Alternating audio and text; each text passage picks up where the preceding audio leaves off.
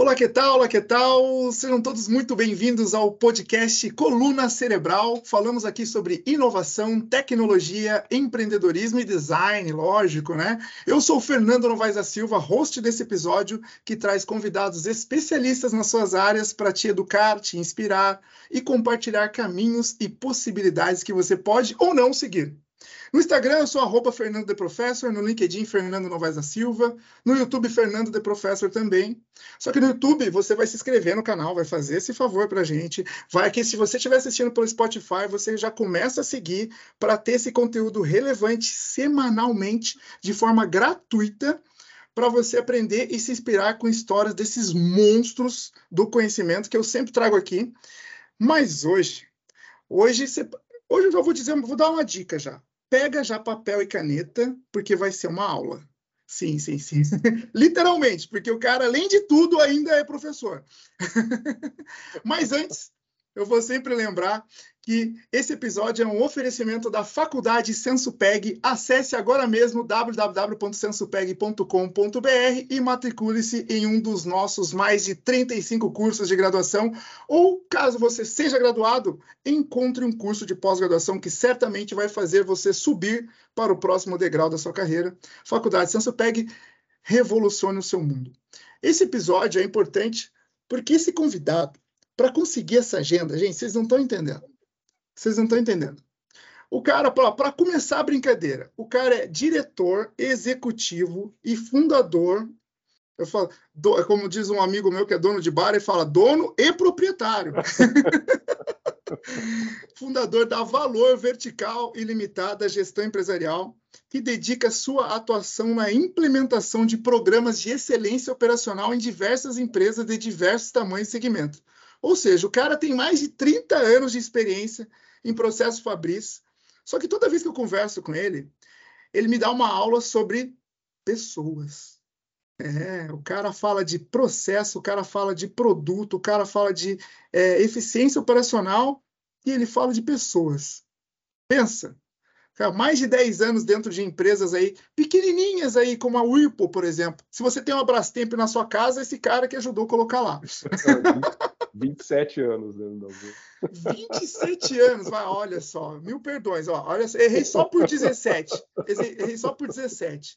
E mais de 10 anos também como professor, né, cara? O cara, o cara realmente é, é, é, é um monstro. Sim, ele existe, ele existe. ele existe. Depois vocês vão ter que acessar o LinkedIn para ver toda a história, porque é muita coisa. Mas vamos começar do começo. Como esse podcast é sobre inovação, carreira e design, eu pergunto para você, meu querido Castilho, seja muito bem-vindo. Quem é você? Sem dizer o que você faz, sem dizer o que você faz. Quem que é o Castilho? ah, legal, obrigado. Pô, essa mega apresentação aí, eu já fico até um pouco é, reprimido com relação ao que, que eu vou poder falar aqui, né? Então, obrigado, Fernando, pelo convite. Né? A gente vem conversando aí há algum tempo já para podermos fazer esse, esse bate-papo. Fico muito feliz e honrado de estar nessa tua lista aí, né?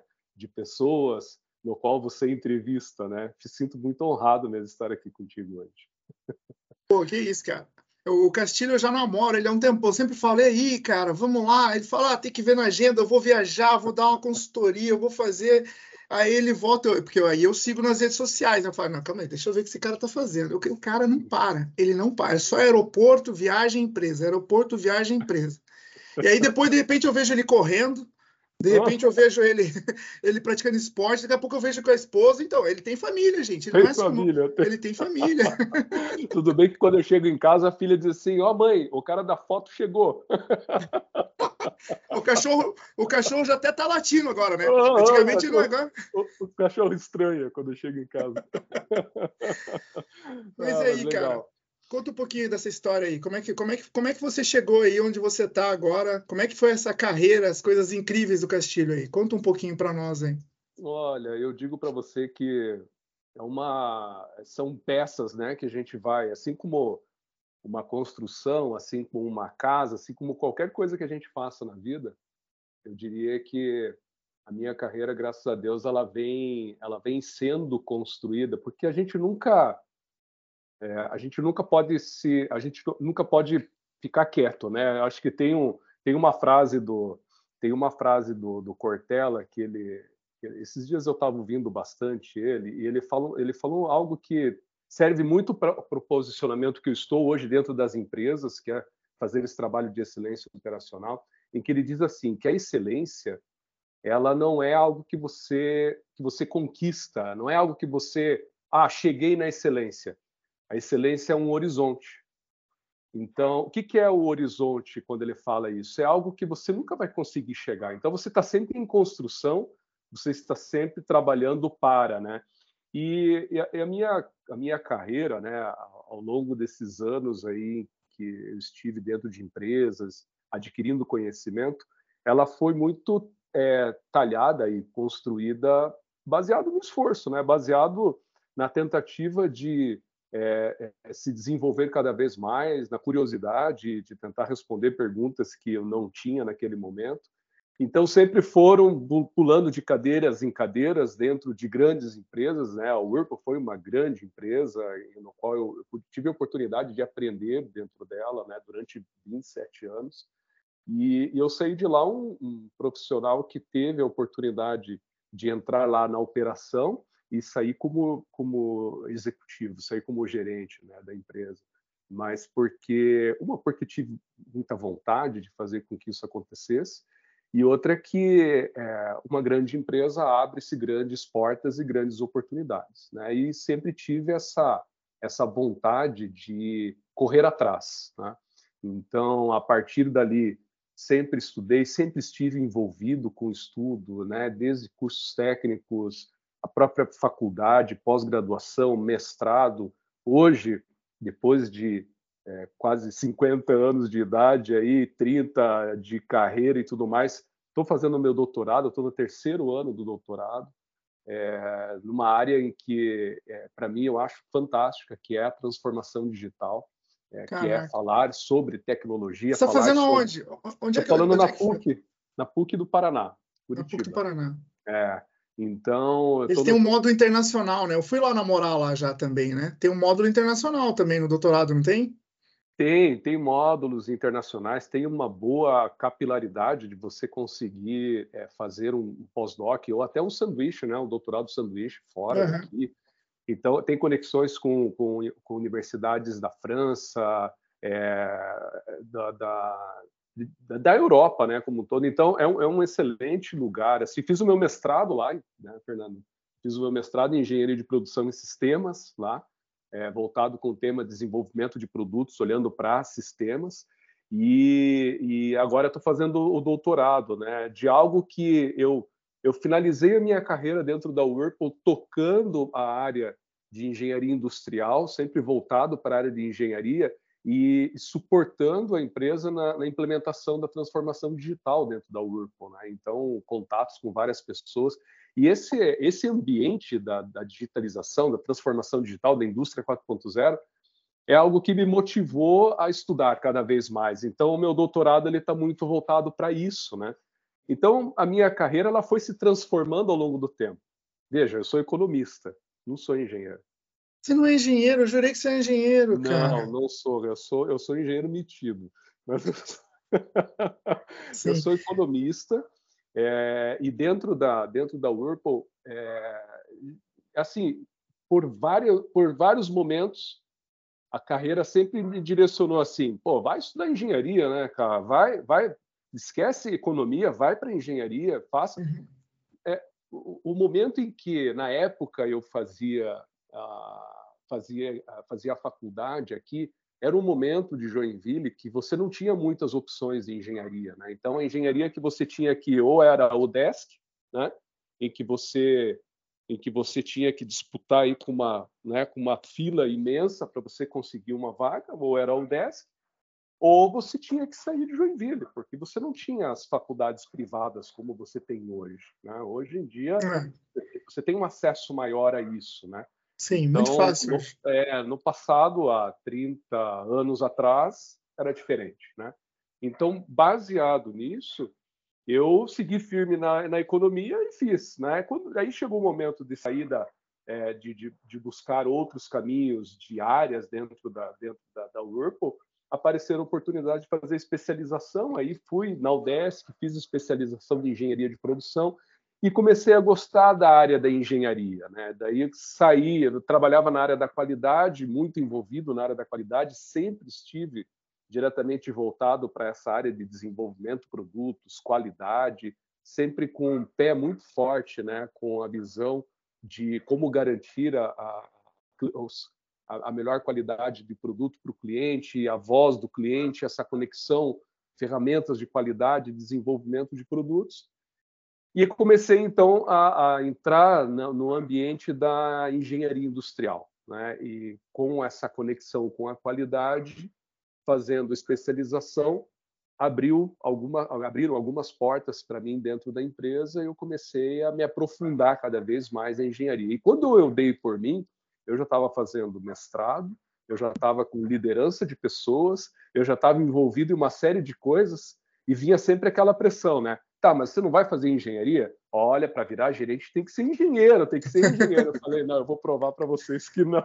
Então, e, e, aí comecei por competência, por entrega, performance, Sim. uma série de coisas.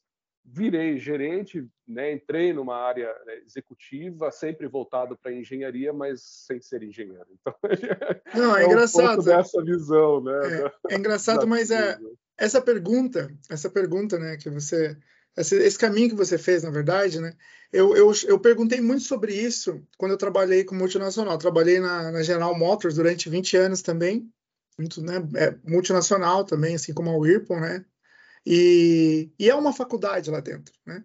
A gente se desenvolve na academia, com certeza, né? A faculdade fez muita diferença na minha vida, eu sou administrador de formação, mas quando você entra numa empresa gigante, é uma cada abordagem é, um, é uma aula, é um curso, cada feedback de um líder é.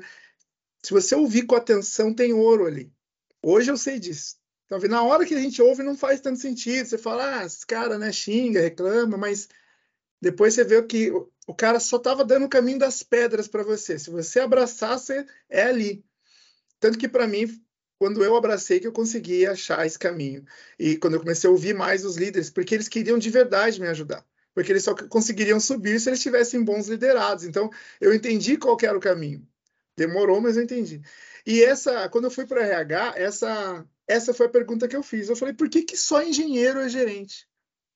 E aí, ele é uma psicóloga que, que fazia o teste da liderança, eu comecei a trabalhar com um treinamento de líderes, né? Ela falou, não é o curso, Fernando, é a mentalidade. Então, normalmente a mentalidade, e, a, e são esses três cursos, tá? Administração, economia e engenharia. Eu falei, esses cursos formam líderes. E aí eu falei, economia? Ela falou, economia.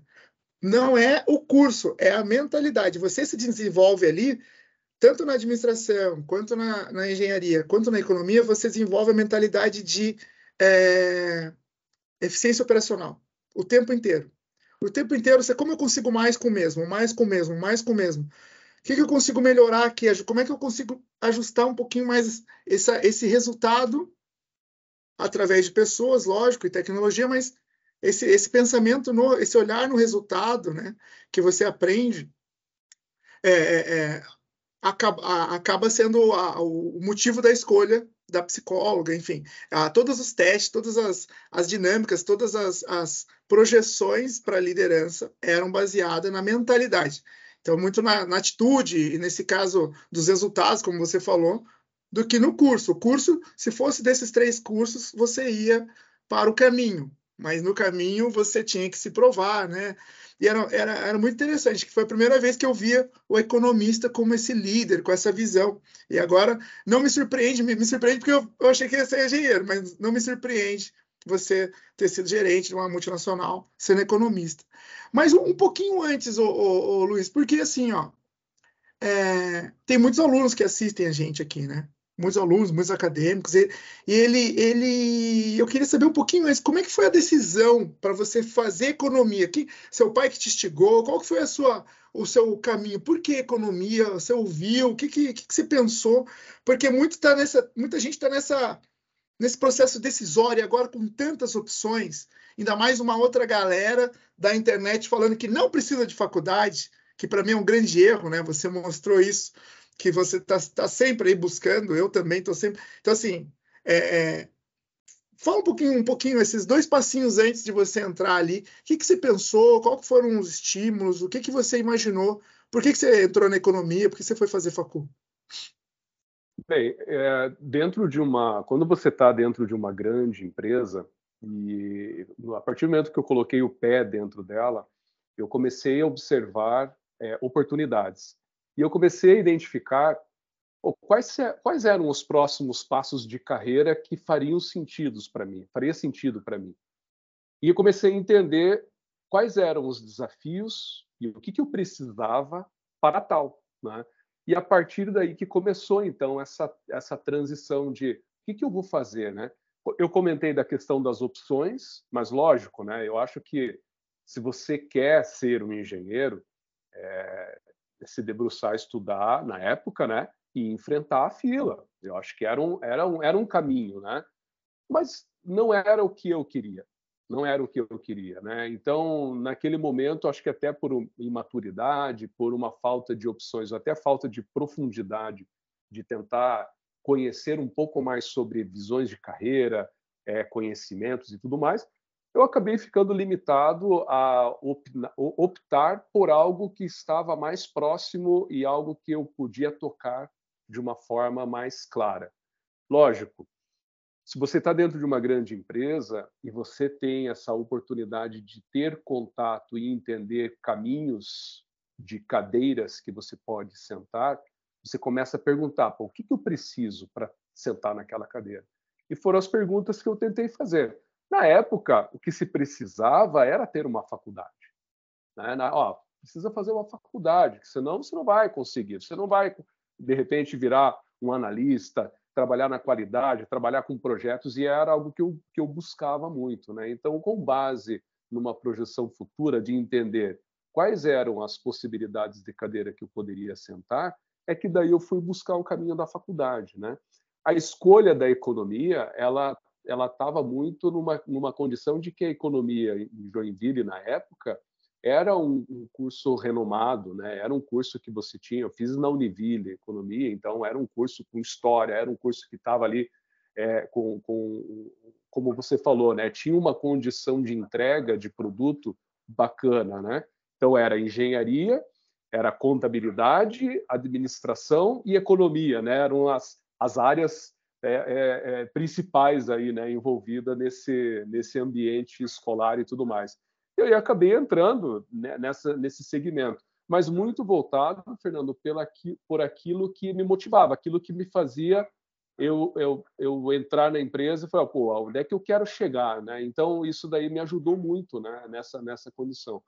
Hoje com as opções que existem, né, tá muito mais fácil dizer assim, não, eu quero sentar naquela cadeira específica, porque hoje as formações elas te permitem ser, ser especialista, né, em cada cadeira, em cada e, e, diferente do passado, né? No passado você tinha lá uma formação que te abria várias cadeiras, né? Várias cadeiras estavam na tua frente, o que você quisesse você escolhia. Hoje em dia a formação ela te direciona mais para essa especialidade, né? Então, ou você quer ser um gestor ou você quer ser um especialista, né? É uma visão de carreira Y, né? Então, no passado era um pouco mais direcionada para aquilo que você realmente queria. Hoje em dia ainda continua, mas muito pautado pela, pela especialização que faz sentido que você né tá, tá muito relacionado aquilo que você quer estudar, quer se aprofundar. Tem muitas opções hoje, né? E às vezes isso é ruim, né? Porque acaba dificultando sim, ainda mais sim. na tomada de decisão dos jovens, né? Pela sim. falta de experiência de, de, dentro de uma empresa. Né? Hoje o, o, trabalho, o processo está um pouco invertido. Né? É, eu acho que teve uma. Eu vou dizer que teve uma, uma. acho que existe uma certa miopia, né? E uma uma questão tem uma questão geracional, a gente não pode negar, não estou falando mal de geração, porque também sempre foi isso, né? O, o, ah, esses jovens de hoje, né? Na nossa época é. era a gente, então é. não mudou muito isso. Mas a, a, a, eu lembro que na época tinha uma questão, talvez a hierarquia funcionasse mais, né? Isso tinha mais. A, e a carreira linear.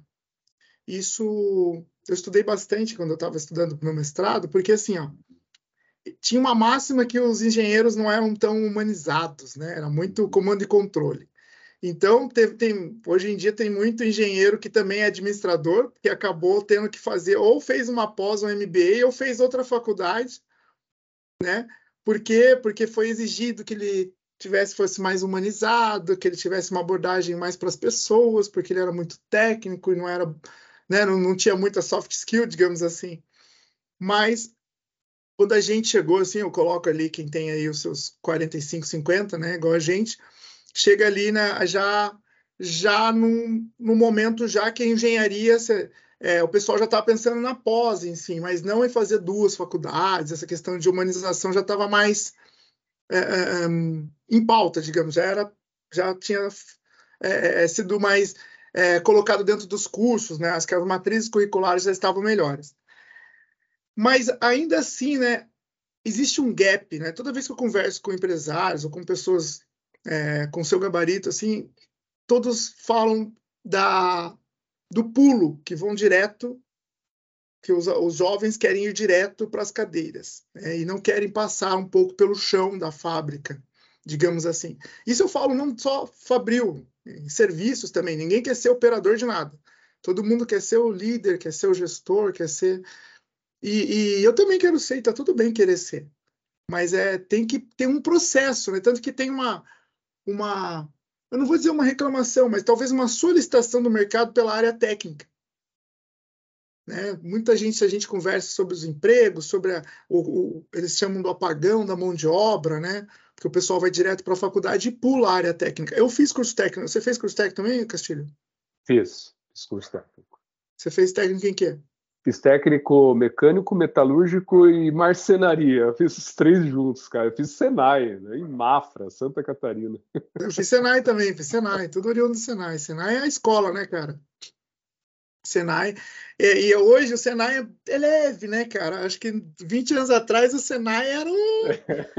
Era. Só para você ter uma ideia, a minha, o meu terceiro, eu fiz três anos de Senai, que era um curso era uma formação dentro da rede ferroviária federal, pô, né, antigo, né? Caramba, Uns cara. anos atrás, da época. Você, que vocês que estão ouvindo não sabem o que é isso.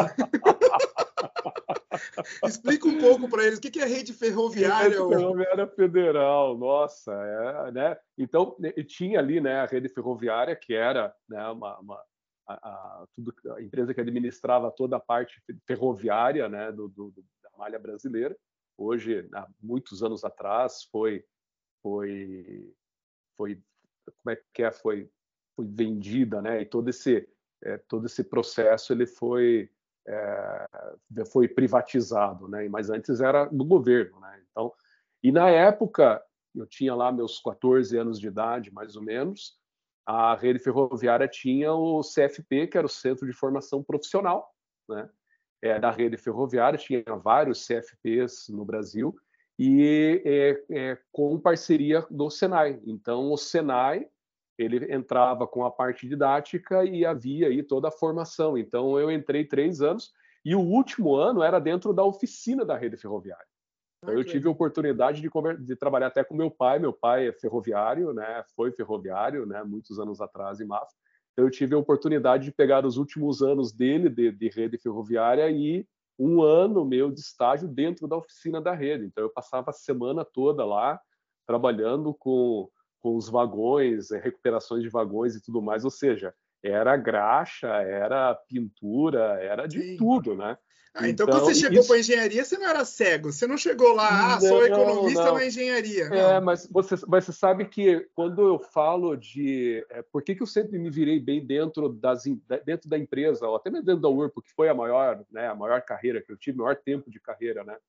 Porque eu sempre consegui discutir tecnicamente é, num nível, digamos assim, bastante proficiente por conta do, das experiências técnicas que eu tive. Sim, então, sim. eu sou economista, mas a minha base ela foi técnica, né? Então, eu aprendi muito na, na base técnica e com base nessa experiência passada e também desse conhecimento tácito, né, de ter vivi, vivenciado isso e tudo mais. E dentro da Whirlpool eu trabalhei numa área da qualidade que tive a oportunidade de discutir tecnicamente com várias pessoas.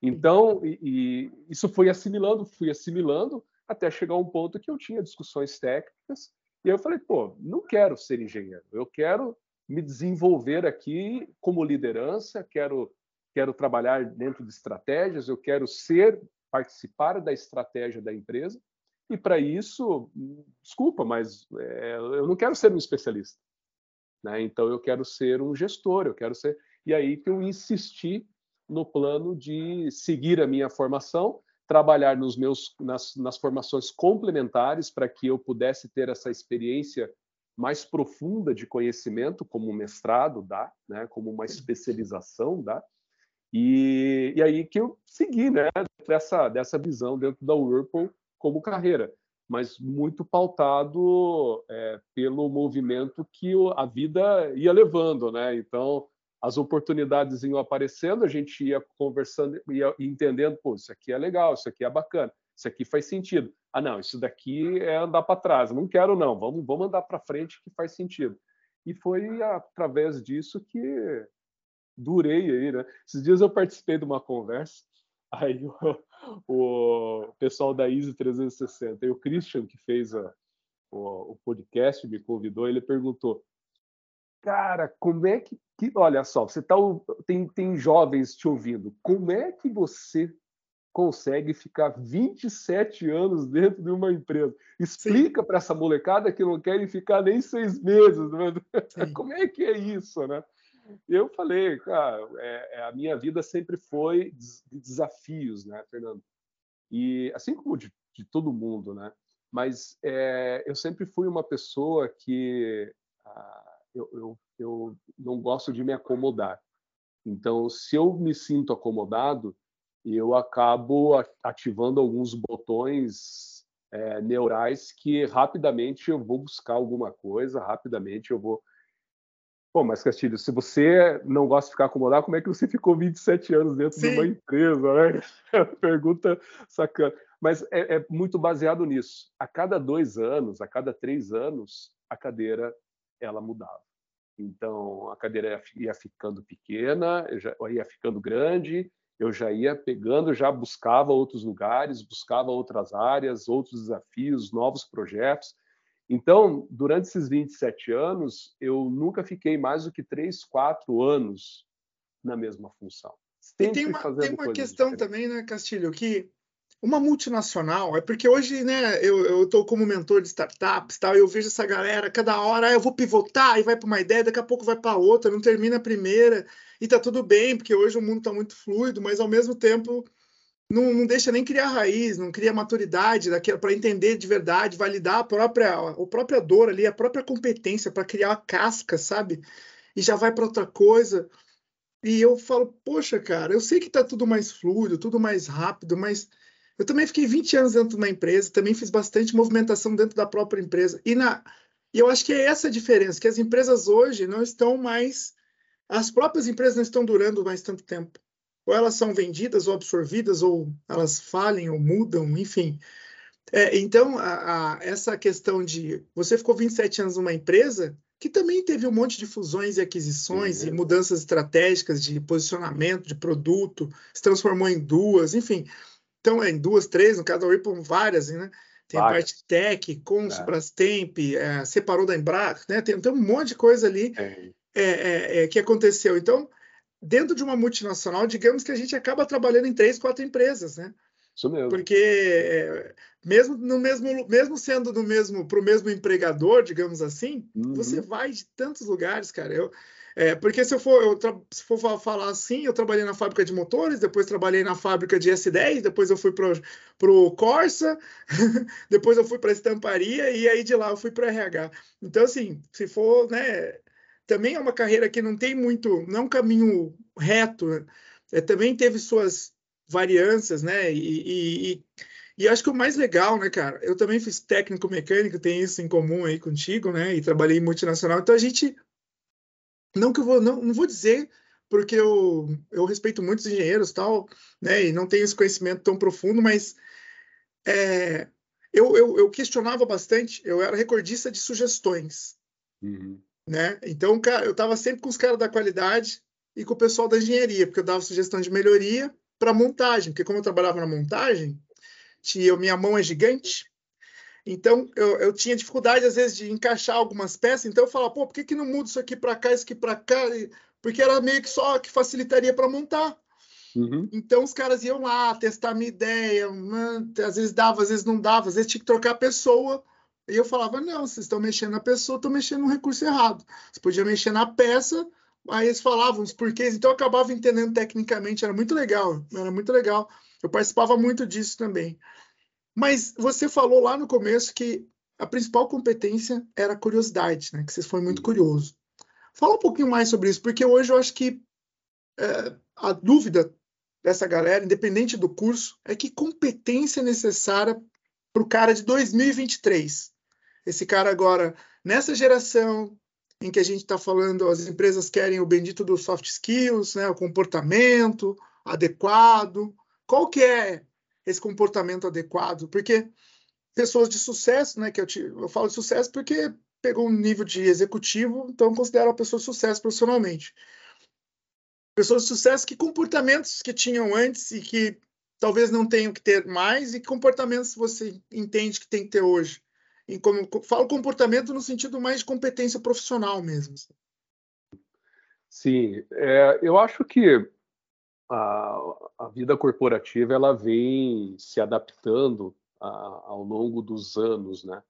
E no passado Algumas coisas ainda se mantêm, lógico, né? Porque são, existem competências que não, não, não, não, não mudam, né? Elas, elas precisam ser é, é, lapidadas, mas elas são, é, são, são, são, são competências básicas, digamos assim, é, de alguém que queira um cargo de liderança ou de alguém que queira é, se transformar em sua carreira e tudo mais. Mas eu, eu diria assim que, se falando de competências, né? é, existem algumas que eu entendo que hoje faz muito sentido e que eu percebo, né, principalmente nas empresas que eu tenho tocado hoje, né, empresas que eu tenho trabalhado hoje dentro da Valor Vertical e que a gente olha sempre lá para o nosso passado, né? Falei, puxa vida, né? O que que o que que me fez chegar até aqui e o que que eu sinto hoje como uma lacuna, né? Dentro dentro das organizações. Boa parte boa parte disso se deve à questão de comunicação. Né? A comunicação ela é um elemento chave hoje dentro, da, dentro do mundo corporativo e ela tem uma, um posicionamento estratégico é, para ações e projetos dentro de uma empresa. E quando a gente fala da pessoa dentro desse pacote né, de estratégias do mundo corporativo, a pessoa e a habilidade de se comunicar é algo que ele transita entre o hard e o soft skills, né? Por que, que eu falo entre hard e soft skill? Porque o hard está muito no, mais voltado no seguinte sentido, né? Você aprende desde a escola de que a comunicação é algo importante, que você tem que trabalhar cada vez mais, se comunicar. As pessoas que melhor se comunicam são aquelas pessoas que conseguem ter, de repente, até um melhor posicionamento de carreira e tudo mais. Mas hoje a gente consegue ver na, nos jovens, e os jovens, e a, a, gente percebe isso, né? Que o jovem ele está mais introspectivo, né? Ele tem uma, é, é, ele tem um, um, pouco mais talvez de dificuldade de, de se comunicar, e a gente começa a medir então a maturidade das pessoas com base na comunicação. Né? Então, é, criar é, é criar essa competência, desenvolver cada vez mais essa competência nos jovens de hoje ajudará cada vez mais essas pessoas a, terem um caminho mais claro de quais, quais as, as possibilidades de carreira, quais são os caminhos de discussões em cima de problemáticas, em cima de situações que esses profissionais vão ter. Então, a curiosidade, quando eu falo, é muito da capacidade que as pessoas têm de se comunicar, de perguntar, de fazer as perguntas certas, de, de se envolver, de estudar né? Porque se comunicar não é só a fala, né? Ou se comunicar é o comportamento, é como que você é, aprende aquilo, como que você mergulha, como que você vai na fábrica e tenta entender mais sobre aquele problema para que você tenha uma melhor comunicação. Né? Então, a, hoje a comunicação ela é uma, uma habilidade, digamos assim, que deve estar cada vez mais presente no, nos jovens, né? Pelo menos eu avalio dessa forma. Outras competências que eu entendo que elas são extremamente importantes, que é, a gente vem trabalhando muito, eu venho trabalhando muito é, dentro das empresas, é o ownership. É, a capacidade que as pessoas têm de se apropriar daquilo é, e entender que aquilo ali é deles e, e, e corre atrás, né? Essa, esse, esse negócio. O senso de, de dono? É o senso de é, dono? É, o senso, senso de dono, né? É você ter essa propriedade de trazer para si, muitas vezes, a responsabilidade da sua carreira. Muitas vezes o jovem acha que a responsabilidade da carreira é da empresa. Não é da empresa. A responsabilidade da carreira é sua, é minha, é de quem que vai fazer. A empresa é o grande é o grande meio, né, de comunicação, é o grande meio é, é facilitador para garantir que a, a, a, essa essa habilidade seja desenvolvida, né? Então, esse senso de propriedade, né, esse senso de apropriação, esse ownership, ele precisa estar cada vez mais presente dentro das pessoas. E o jovem que tem um ownership bem desenvolvido é aquele que encara desafios. Imagine uma pessoa jovem, não era o meu caso lá com 17, 18 anos, 19, né? Ser, ter um ownership bem desenvolvido e uma, e uma comunicação plena, né? De você conseguir discutir várias coisas. Pô, com 18 anos você ter essas habilidades, você, né, você consegue rapidamente chegar né, e conquistar coisas, né? Então, é, são coisas que, é, e essas são habilidades, Fernando, que eu, que eu é, entendo que as empresas precisam estar bem atentas. Por quê? Porque são coisas que você não adquire dentro da faculdade e você não adquire isso é, em um, dois anos fazendo um curso, fazendo é. isso. Tem muito a ver com o repertório, né? Já vem um pouco é... de. Tem a ver com o repertório, né? Tem a ver com o cara que lê bastante, tem a ver com o cara que gosta de. que é o cara curioso por si só, né? Não, não por estímulo, mas porque só não tem nada a fazer, ele vai ler, né? É, é, tem, um, tem isso, é dele, né? É dele, né, cara? É dele, é dele. E, e, você precisa trabalhar isso, né? É algo que ao longo do tempo você vai se aperfeiçoando cada vez mais. Então, por isso que eu digo que hoje a comunicação, quando você, a gente pega um jovem começa a conversar com ele, você começa a perceber a maturidade dessa pessoa. Porque a maturidade, ela, ela, você consegue entender a maturidade da pessoa muito baseado na forma como essa pessoa se comunica com você. Então, você avalia as pessoas pela comunicação. Então, a comunicação ela é uma competência que o jovem precisa cada vez mais se desafiar, buscar, aperfeiçoar. E como que isso acontece? é metendo a cara, é descobrindo, é conhecendo, viajando, conversando, participando de grupos. Eu, eu participo de dois grupos sociais, assim, né? É, que, que eu acho super bacana, porque me permite conhecer um ambiente que a gente não está. Você fica muito atribulado na questão do, da vida corporativa, e isso, é, às vezes, ingessa você é, em olhar para o lado e ver que existe realidades diferentes, né? Sim, Porque você, entra no bolha, mundo né? corporativo, é, você entra no mundo corporativo, você acaba se envolvendo com as pessoas do mundo corporativo, você acaba se, é, participando de uma vida social diretamente, diretamente voltado a isso, e você esquece que tem uma realidade social diferente. E eu comecei a participar desses grupos, né? Então eu sou rotariano, né? É, participo do Rotary aqui em Joinville. E é, é dire, diretamente voltado para projetos sociais, né? Então tem uma tem uma questão da, humani, da, da, de trabalhar as questões humanitárias, né? Que o Rotary tem muito forte e trabalho com associação, uma associação específica aqui de Joinville, que é o Social Hunter, que é assistencialismo mesmo, né? Ajudar pessoas e tudo mais. Então eu não vejo jovem participando desse processo. Né? A gente não vê jovens participando. Por quê? Porque o jovem ele está hoje envolvido no seu crescimento individual, na sua busca, só que acaba perdendo uma oportunidade muito grande de estar tá, de repente entendendo um pouco mais da sociedade. Aí eu entro numa, num terceiro, terceiro movimento ou terceiro elemento, digamos assim, dessas competências que está muito, é, que tá muito em evidência hoje em dia, né? Que é a questão de respeito, né? Você entender e respeitar é, a, a, situação, porque o respeito ele te traz a diversidade, o respeito ele te traz o um entendimento melhor sobre como é a vida das pessoas, né? Tem um, um, um livro bacana assim que eu até inclusive está atrás de mim aqui, que é os sete hábitos das pessoas altamente eficazes, né? É, esse livro, ele fala, ele tem uma parte do livro que é bem bacana, assim, que é à medida que você aprende a entender profundamente as outras pessoas, vai descobrir grandes diferenças em sua percepção, dando valor aos impactos dessa percepção. Imagina, quando a gente está falando de perceber, a gente está falando de respeitar, a gente está falando de diversidade, a gente está falando de aceitar, a gente está falando de uma série de coisas, né? Só que a Sim. gente só consegue entender mais isso quando você tem um nível de maturidade para você respeitar e ouvir melhor, né? E, e, o jovem já é uma natureza, né? A gente a gente está muito focado naquilo, o jovem está muito focado naquilo que é o presente, né? E essa, essa questão da humanização ele acaba deixando um pouco mais de lado pela pela vontade e energia de desprender no seu desenvolvimento, né? Depois que a gente pega uma certa idade, você começa a entender um pouco melhor e começa a ocupar um pouco e reservar um pouco o seu espaço do tempo para falar sobre isso, né? Para discutir sobre isso, para aprender um pouco mais sobre isso.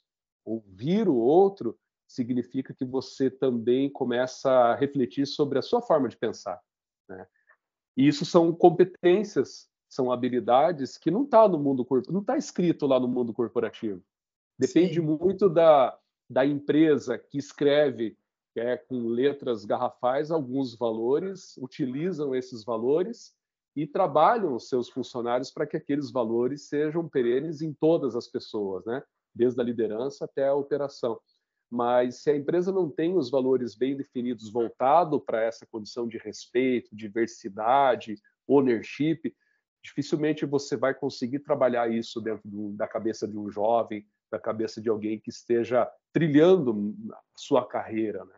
Então, é um pouco dessa, dessa visão aí, dessas competências que eu entendo que, que faz sentido, né? Além das outras, lógico, né? Mas essas eu entendo que a experiência nos ajuda a entender que faz é, essas competências, elas, em algum momento da sua carreira ou da carreira de um profissional, elas acabam tocando com uma, uma profundidade maior, né? E, e, a empresa muitas vezes a carreira da gente espera mais dessas competências é, e, e, ela ajuda, né? A, a, fazer com que as coisas aconteçam de uma forma mais plena né? te deixa mais preparado para isso, pelo menos. Né?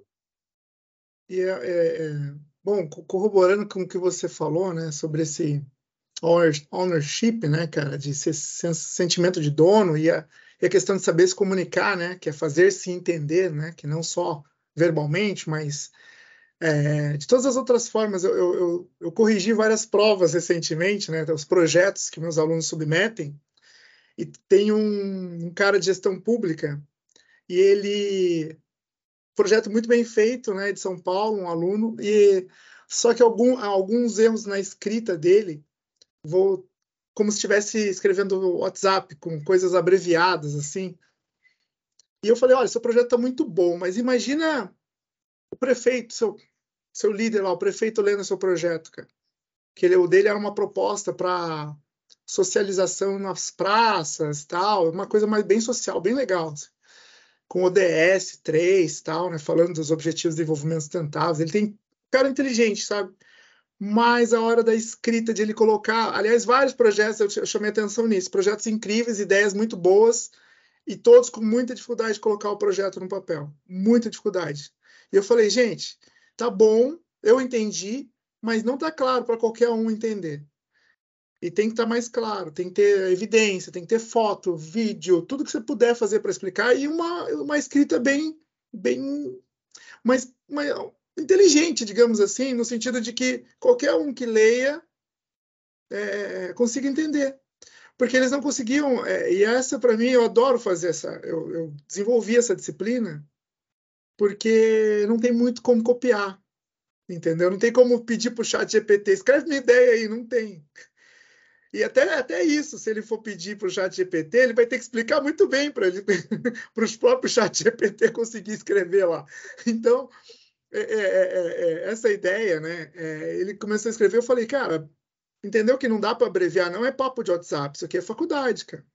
É. Entendeu? Não dá para escrever hoje com HJ. Você não está falando com seus parceiros, com seus brother. Entendeu? Você está falando aqui com a faculdade, com o professor, é sua proposta acadêmica. Isso aqui, como é que eu vou mostrar para o MEC que meu aluno fez um baita projeto escrito dessa forma? Porque a gente mostra, né, para evidenciar a presencialidade Sim. do EAD e tal. E aí, a, a, pô, ele ficou morrendo de vergonha, falou, cara, não, desculpa, cara, que eu não, não, não revisei e tal. Eu falei assim, não, fica tranquilo, é que hoje é dia de avaliação. Se fosse aula, tava tranquilo, tava de boa. Agora, como hoje é avaliação, então eu vou ter que, né, tem que chamar atenção sobre isso. Então, é, na aula eu também chamo, mas aí eles, eles ficam, ah, depois eu vejo, depois ah, eu vou revisar, e aí na hora da avaliação é diferente. E, e eu acho que essa é a máxima da faculdade, da escola, né, que você aprende e pode errar que não dá para na vida real não dá para você até erra mas aí é. as consequências né cara e é o papel né o papel da universidade o papel da escola né propriamente dita Sim. é isso né fazer com que o aluno ele realmente ele aprenda ali dentro a errar ah, aprender é. aprender a errar né porque a, a, gente trabalha muito isso né dentro da escola né fazer com que o aluno ele realmente se desenvolva ali porque na vida real ele não pode errar é, Podemos estar errando no CNPJ alheio ainda, meu Deus, né, cara? Você está dando, errando e dando prejuízo, né? É, isso aí. E, e Castilho, diz para mim, cara, a, o, o, principal hoje, né? A gente, você está na área da educação também aí, como acadêmico e também como estudante, né? E, e como é... professor também, né? Também, é, pois é, então. Eu dou aula lá na PUC, lá, pós-graduação. Mas o que você, o, o que você deve, uh, vamos lá, o que você imagina como sucesso do aluno. Porque hoje, o que é sucesso do aluno? Né? O sucesso do aluno é aquele que, para mim, consegue finalizar o curso. Né? Para a faculdade, é, se fosse resumir, seria isso. Mas é, a faculdade, mesmo em AD, ela tem inúmeros recursos que são subutilizados pelos alunos porque eles só querem ir lá, tirar a nota e ir embora, na grande maioria. E aí, se tivesse uma pedagoga aqui, ia me dar um tapa, ia falar: não, eles querem aprender, vocês que né, precisam aprender tal. Não, eles querem aprender. Só que é, tem um gap aí, né? Entre base, tem uma série de fatores. Mas o meu ponto é assim: a evasão. Hoje a gente está com um problema de evasão muito alto nas faculdades. Tanto privada quanto federais, tanto presenciais quanto EAD, porque para mim não é o formato é, abordagem, são outros fatores que influenciam nisso. Mas é, eu estou pivotando um pouquinho, estou mudando um pouquinho para essa área aqui, para você, enquanto aí professor, o que, que você acha que poderia ser feito pelas faculdades para conseguir gerar mais essa vontade nesse aluno? Porque hoje eles estão se afastando. Antigamente a faculdade era o sonho. Tem alunos ainda que estão no último ano e terminam chorando para mim, falam, Fernando, está realizando um sonho da minha vida, meu último ano finalmente me agradecem, dizem que vão continuar. Agora acabei, né? Finalizei vários projetos, tem alguns dos últimos anos, eles falam, cara, eu vou fazer a pós, eu vou fazer a segunda graduação. Esses que chegam até o fim entendem a importância, eles querem continuar e tal. Então, igual a gente, com fome ainda de mais coisa, viu que nem sabe nada, viu, caramba, me formei e sei, entendi o quê? Que não sei nada, então tem que estudar mais, né, cara? Mas a, a é, só que só quem faz a faculdade que tem essa noção. Ah, para mim, a galera que não faz e fica falando que não precisa, desculpa, é, é, dadas as devidas exceções, Steve Jobs, Bill Gates e Zuckerberg, acabou, né? É, é, é, é, um marketing negativo. Mas o que, que você sugere? Não sei, o que, que você, você pode complementar aí sobre o sucesso do aluno? Porque, cara, é o desafio das instituições de ensino hoje, conseguir manter esse cara. Esse cara entra e ele sai, cara. Ele não fica na instituição, ele não forma. Entra muito e forma pouco. É, eu, eu, percebo isso, né? E eu ainda acho que um, dos, um caminho super viável é que desde quando eu estava dentro de empresas e eu, até hoje eu incentivo os meus clientes a buscar parcerias é, eu ainda acho que ó, a, a, escola ela tem que se aproximar mais da vida real, digamos assim. Mas como é que é o se aproximar da vida real nesse sentido? Eu, nos últimos anos aí que eu estive na, na Whirlpool, vou colocar um exemplo aqui para tentar ilustrar um pouco do que eu estou falando, Fernando. É, nos últimos anos que eu estive dentro da Whirlpool, aí eu tive a oportunidade de fazer contato com uma universidade nos Estados Unidos no qual eles estavam buscando parcerias com empresas privadas para desenvolver projetos acadêmicos. Era projetos de estágio que o aluno precisava fazer, isso tudo de forma online, suportado e mentorado pelos profissionais dentro da indústria. Então, quando eu falo de aproximar a universidade com a realidade do aluno, é um pouco disso, né? De, da universidade também entender? Da escola também entender qual é a necessidade do mercado e para onde que, quais são as tendências, para onde que o mercado está indo, quais são as necessidades, as habilidades, os, as lacunas tecnológicas e tudo mais, e o que, que o aluno consegue explorar disso, né, em parceria. Então, a escola ela tem essa habilidade de reter o aluno, mas reter como? Fazendo com que o aluno ele, ele entregue algo que seja palpável, algo que seja algo que no final, ao final do processo, ele conseguiu olhar para aquilo e, e, e putz, aqui foi eu que desenvolvi, né? Isso daqui é legal, isso daqui foi foi com meio de estudos de caso, foi foi com base numa problemática, foi com base. Então, os cases que eu conheço de universidades que sempre foram sucessos foram os cases que desafiaram os alunos. Né? As escolas que conseguiram chegar nesse nível de desafiar o aluno a fazer com que ele buscasse. Né? A gente sabe que a escola ela tem um indicador que é ter bastante alunos. Né? Só que isso também é formado por um histórico e credibilidade no mercado. Agora, como é que se busca credibilidade no mercado? Com um nível de exigência. Né? Então, a escola que passa fácil é escola que a credibilidade acaba ficando impactada, porque vai ter sempre o aluno que quer se expor esforço menor para poder é, ter um diploma, para ter uma certificação. Eu sempre busquei uma visão de que a escola difícil é aquela escola que ensina. Né? Então, o aluno ele precisa ter, é, sentir valor daquilo, né? É, garantir que o, que o trabalho que ele entregou foi um trabalho realmente de construção de uma lógica, de construção de uma problemática. Não foi algo só porque o Fernando pediu. Né? Então, sempre tentei é, pensar dessa forma, sabe, Fernando? Quando eu chegava dentro de sala de aula, que faz muito tempo já que eu, que eu parei de dar aula dentro da graduação, é, tenho trabalhado nos últimos anos muito mais com a especialização. É, que são pessoas que já estão dentro da indústria e tudo mais, mas mesmo assim sempre desafiei eles a buscar os problemas da empresa para dentro da sala, né? Que é uma forma invertida, né? De você trazer o problema para dentro da sala, para que eu ajude eles a resolver o problema deles. É, na faculdade é diferente, né? Na faculdade você tem que trazer o, a, a, a sua condição de ensino adaptada ao mais próximo possível da realidade. Mas como é que você faz isso? Desafiando o aluno. O aluno ele tem que ver que é difícil, porque e ainda mais hoje em dia, né? Se o aluno vê que é fácil, ele a tendência é esfriar, né? A tendência é tirar o pé, é fazer jogo mole e tal. Agora, se você desafia o aluno e a, a escola ela tem essa responsabilidade de fazer isso, o aluno ele vai entender que a mensagem que ele precisa passar é de estudar mais, é de buscar mais uma relação de causa e efeito né, daquilo que ele sempre vai é, procurar dentro do mercado, e a escola ela vai ter essa competência de desenvolver cada vez mais temas importantes conectado ao desenvolvimento do aluno. Né? Então, isso vai reter mais alunos, eu entendo. Né? Por quê? Porque a escola ela vai ter mais credibilidade no mercado, porque é uma escola difícil, não é uma escola fácil.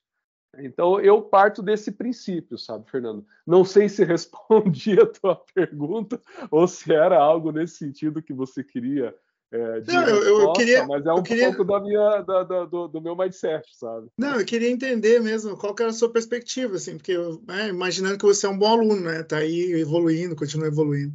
Mas a, a, a é, é que eu fico, eu, eu, eu, eu, consigo ouvir os meus alunos que me dão feedback aqui. Eu já ouvi coisa do tipo: ah, esse professor acha que a gente não tem mais o que fazer, fica passando esse negócio.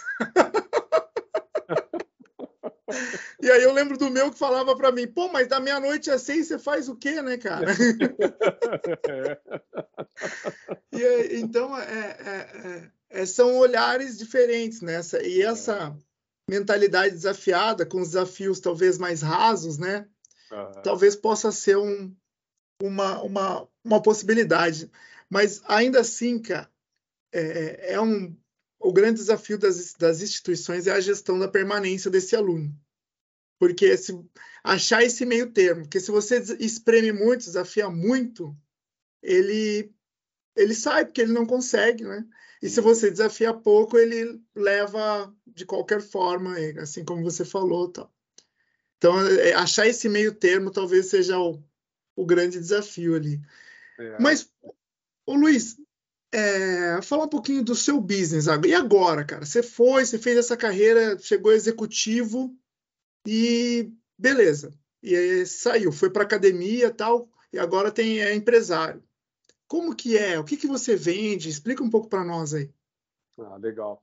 Bem, eu, é, eu saí da, da Whirlpool com um objetivo muito claro, né, de montar uma empresa e, e meio que passar um pouco da experiência, né, que eu adquiri ao longo dos anos, né, de uma grande empresa, é, estruturando processos, conhecendo sobre isso, e abrir a Valor Vertical, né? Então, fundei a Valor Vertical com esse objetivo de dela ser o meio no qual eu pudesse ajudar outras empresas a, a tracionar resultados, é, a desenvolver processos, tudo com base em pessoas. Né? Então, esse sempre foi o meu, esse sempre foi um dos pontos da, da Valor Vertical, que é desenvolver, é, né, desenvolver as pessoas para se chegar a resultados.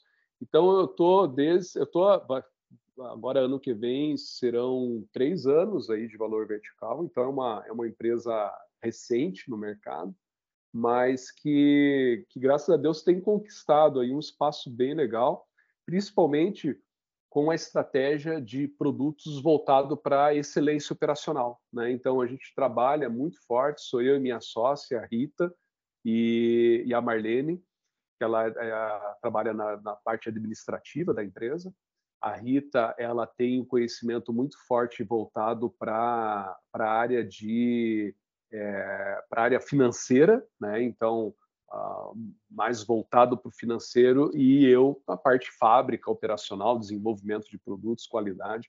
Então a gente formatou um modelo, né, uma metodologia de excelência operacional e a gente vem trabalhando nas empresas módulos né, da excelência operacional ou até mesmo a implementação de um programa de excelência operacional dentro das empresas. Né? E o que, que é o programa de excelência operacional? É, WCM, por exemplo, é um modelo de excelência operacional, né? o World Class Manufacturing, né? que é você trabalhar empresas de classe mundial, né? você conseguir fazer com que a empresa ela esteja em níveis né? para se chegar à classe mundial programas de Lean Manufacturing, né, são, né, de manufatura enxuta, são programas de excelência operacional.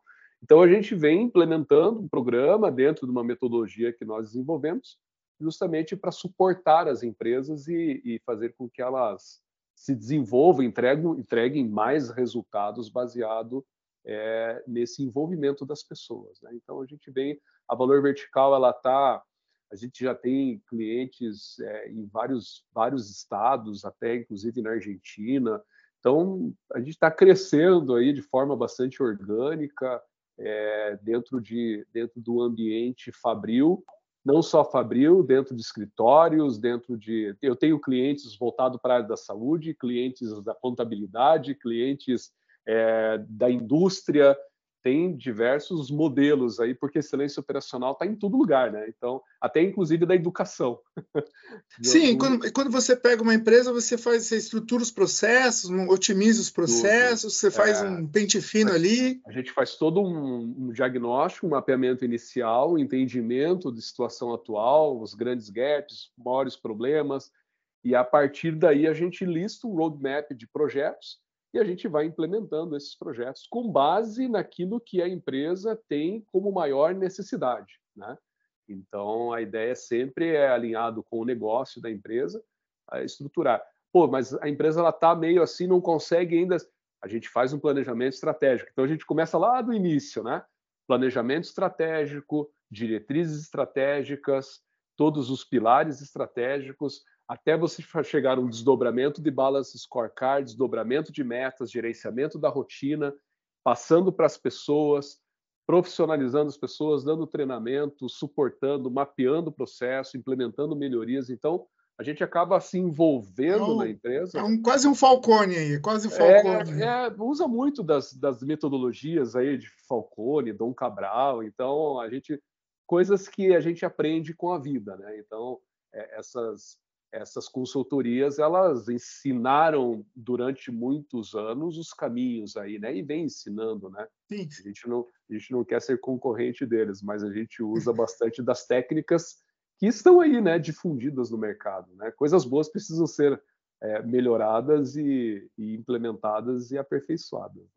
Não, não, maravilhoso. Eu também sou. Eu, eu usei Falcone na minha tese do, do, da, da, graduação, no meu, no meu TCC. Bacana, é, legal. É, gerenciamento legal. de rotinas. E esses dias eu tava, eu, eu peguei um livro num sebo, achei esse livro que eu usei lá. Eu falei, olha, 15 anos atrás eu tava com esse livro aqui dissecando ele. E, e, e, eu vejo que a gente está errando em coisas básicas, tal. Então eu mostrei para a gerente, ela, ela, falou: Nossa, que pô, é exatamente isso que eu estou tentando falar e tal, é, que, que, é o é. óbvio, né? Tipo, às vezes tem que voltar dois, dois passinhos, né? Que é, eu tô eu tô trabalhando com a inovação lá, né? Na, na empresa que eu trabalho na faculdade. E às vezes a galera quer inventar, eu, eu sou o cara das ideias, tal, tal, tal. Mas quando eles vêm perguntar alguma coisa já fez tal coisa, que é uma, básico? Já, cadê? Me manda o processo. Ah, não, a gente não desenhou ainda. Fala, ah, então calma aí, né? Então, é, então tem que começar. Faz o Canva, né? Faz o é, Canva, vamos, é, começa do começo, né? Pô, já quer.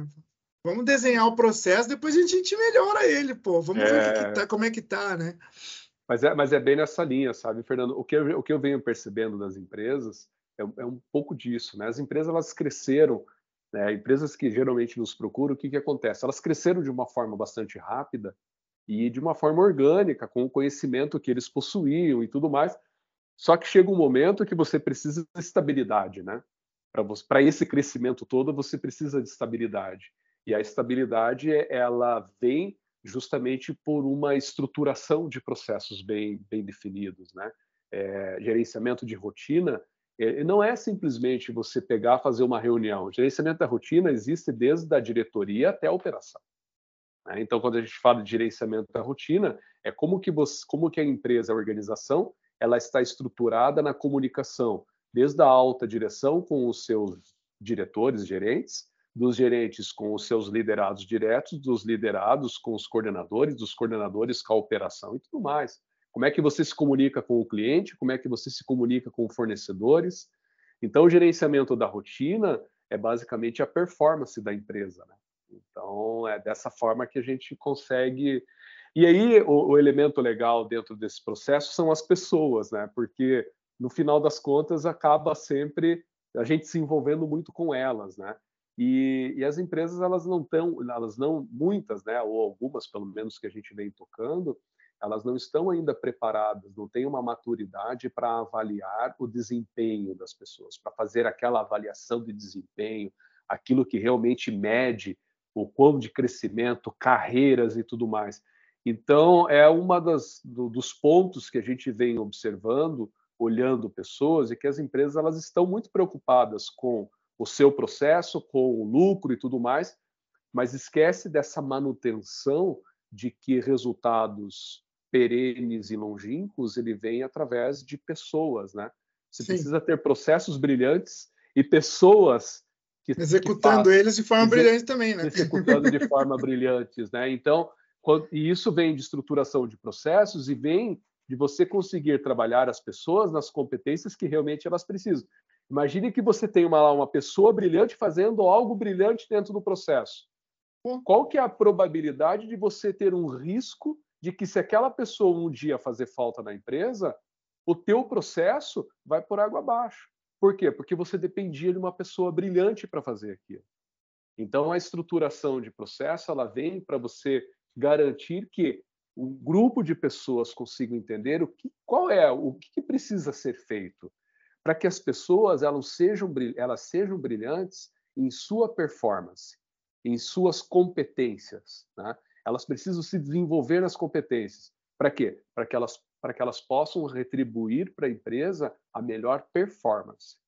Né? Então, é, é, um pouco dessa visão, né? num processo avaliativo de pessoas ou numa avaliação de, é, é de performance dentro de uma empresa, você vai avaliar sempre ali 30, 40 ou até mesmo 50% das pessoas voltado para as suas competências e o, o, outro percentual baseado em metas, né? Então, baseado em resultados, baseado em performance como um todo. Então, a gente sempre tenta trabalhar nessa visão voltado para excelência operacional, né? No final, estrutura, legal, mas vamos cuidar das pessoas, né? Porque no final são elas que mantêm todo esse processo girando, né? É impressionante, né? Que você, desde o começo, né, ele falou de engenharia, de qualidade, é, e no final acaba sendo, a, no final das contas, são as pessoas mesmo, né? Não adianta, né? E você tem um, um, um, um comercial? Você tem um, Como é que é o prospecto? É como, as pessoas, é por indicação que as pessoas acham sua empresa? Olha, que... é, tem sido por indicação. Eu tenho a Valor Vertical né, dentro do site, até inclusive a gente está remodelando o site, está ficando bem bacana é, Valor Vertical, www.valorvertical.com, né? É, tem LinkedIn, é, Instagram, ou seja, a gente está na a gente está na, na, na, rede aí, né? A gente está na, na, nas redes sociais aí.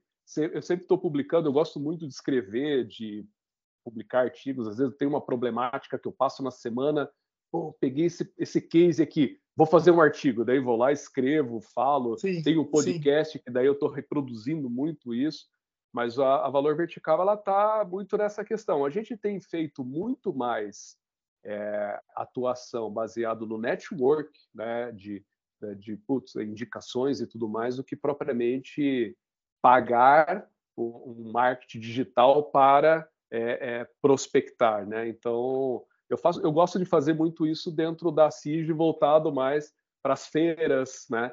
Participando de feiras aí junto com o núcleo de automação e tudo mais, no qual eu sou presidente. Então a gente acaba atuando muito, numa, a Valor Vertical é muito mais ativa, digamos assim, nesses movimentos do que propriamente de, de, de marketing digital, né? Então a gente é mais bem mais orgânico aí nesse sentido. A maior preocupação tem em gerar conteúdo mesmo. Né? Não, que bom, que bom, né? Que você não precisa, não depende disso, né? Porque hoje é uma briga de foice ali no digital, né? É que crescer é. de forma orgânica é, é quase um, uma validação da qualidade do seu, do seu serviço, né? Porque é. se, se, você continua né, prospectando de forma, né, vão, vai aparecendo novos clientes, então é sinal de que o negócio está funcionando, certo? Né? É, é a gente acredita que sim, e a gente gosta sempre de postar aquilo que. Eu gosto bastante de usar a rede social, principalmente no LinkedIn ou até mesmo no Instagram, para mostrar as vitórias, né? mostrar aquilo que realmente move, né? muitas vezes, o, o ambiente corporativo.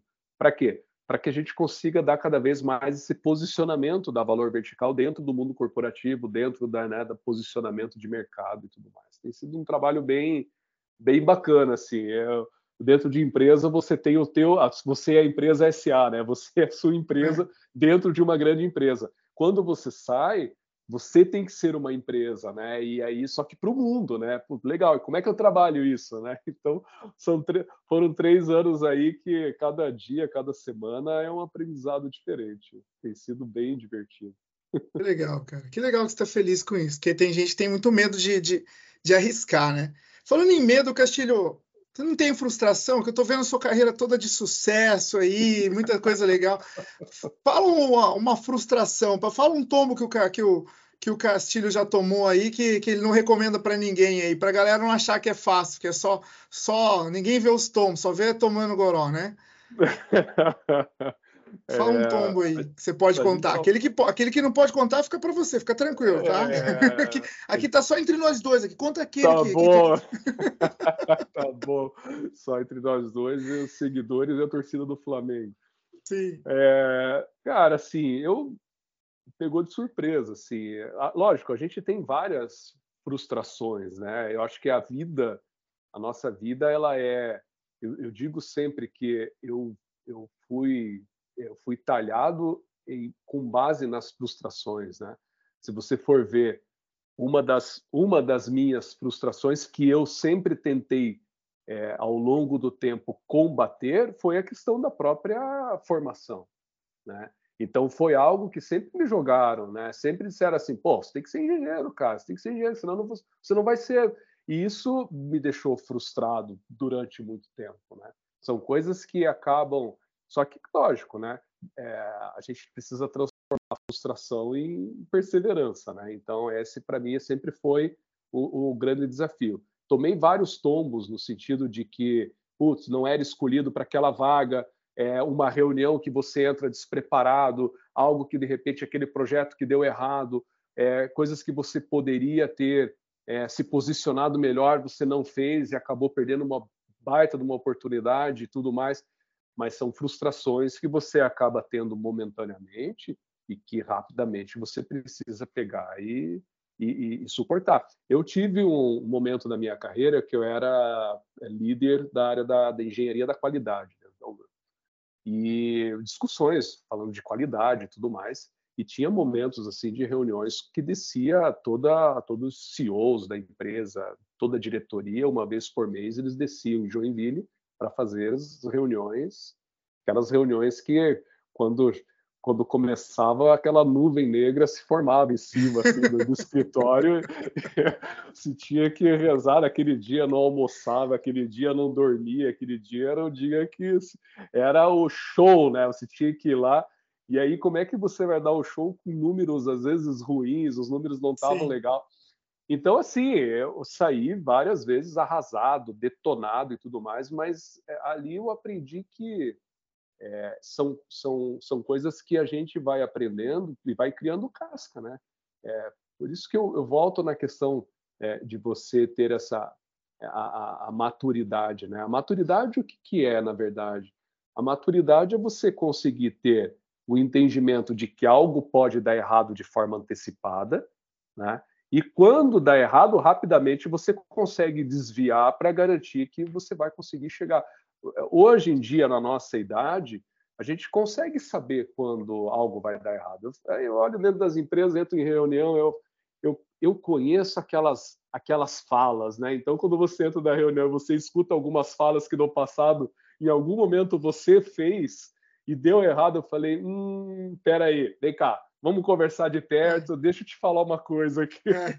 Não é bem assim, desvie esse caminho, porque esse caminho não vai te levar a lugar nenhum, meu amigo. Então, então essas frustrações aí que me ensinaram, né, ao longo da vida e tem me ensinado, né? Hoje em dia, sendo empresário, é, eu fico muito frustrado, né? Eu sou um cara muito ativo, é, sou reflexivo, né? Tenho um perfil reflexivo, só que da mesma forma que eu sou reflexivo, eu, eu gosto de ver as coisas sendo executadas de forma muito rápida. Então, é, eu, eu, costumo fazer várias coisas, mas coisas que é, eu entendo que faça sentido. Então, da mesma forma que eu me planejo bastante para fazer as coisas, eu tento fazer de forma rápida para que os resultados deem. E quando você entra no mundo no mundo empresarial e que você está ali solo, tentando desbravar o, o mercado, tentando é, é, é, de repente, buscar parcerias, é, depender de amizade, depender disso, achando que, de repente, puxa vida, trabalhei numa Whirlpool, isso vai ser um, né, um currículo que vai abrir várias portas. Eu trabalhei na Whirlpool, eu posso entrar em várias empresas e... De... Cara, não é bem assim, né? Então, a, a frustração, as mais recentes frustrações são de prospecções, de não conseguir, putz, e agora, né? Quem vai ser o meu cliente e tal, de correr atrás, de buscar estratégia. Putz, isso aqui não deu certo, vou para outra. E assim vai. Não tem fácil, a minha esposa que diz. Minha esposa que escuta. Sim, sim, a mulher acaba sendo eu. É, então, então são, são coisas assim que tem frustrado, digamos assim. Lógico, é, se a gente faz um balanço, né, Fernando? É, tem muito mais positivo do que negativo, mas os negativos eles acabam sendo impactantes, né? Então, mas, mas hoje em dia é, a gente já vem como é que é com essa casca um pouco mais grossa aí do, do mundo corporativo e com mais tranquilidade aí para é, executar as Nada coisas. como um dia após o outro, né? É, tanto é que eu, ano passado, agora esse ano, eu abri uma outra, abri uma segunda empresa, né? Que é a VAI Escola de Habilidades. Então, essa daí eu estou apanhando. Essa, essa você falou do marketing digital, como ela é EAD, eu estou trabalhando diretamente voltado com, com marketing digital, mas estou aprendendo um monte aí sobre isso. Mas enfim, aí talvez é outro podcast.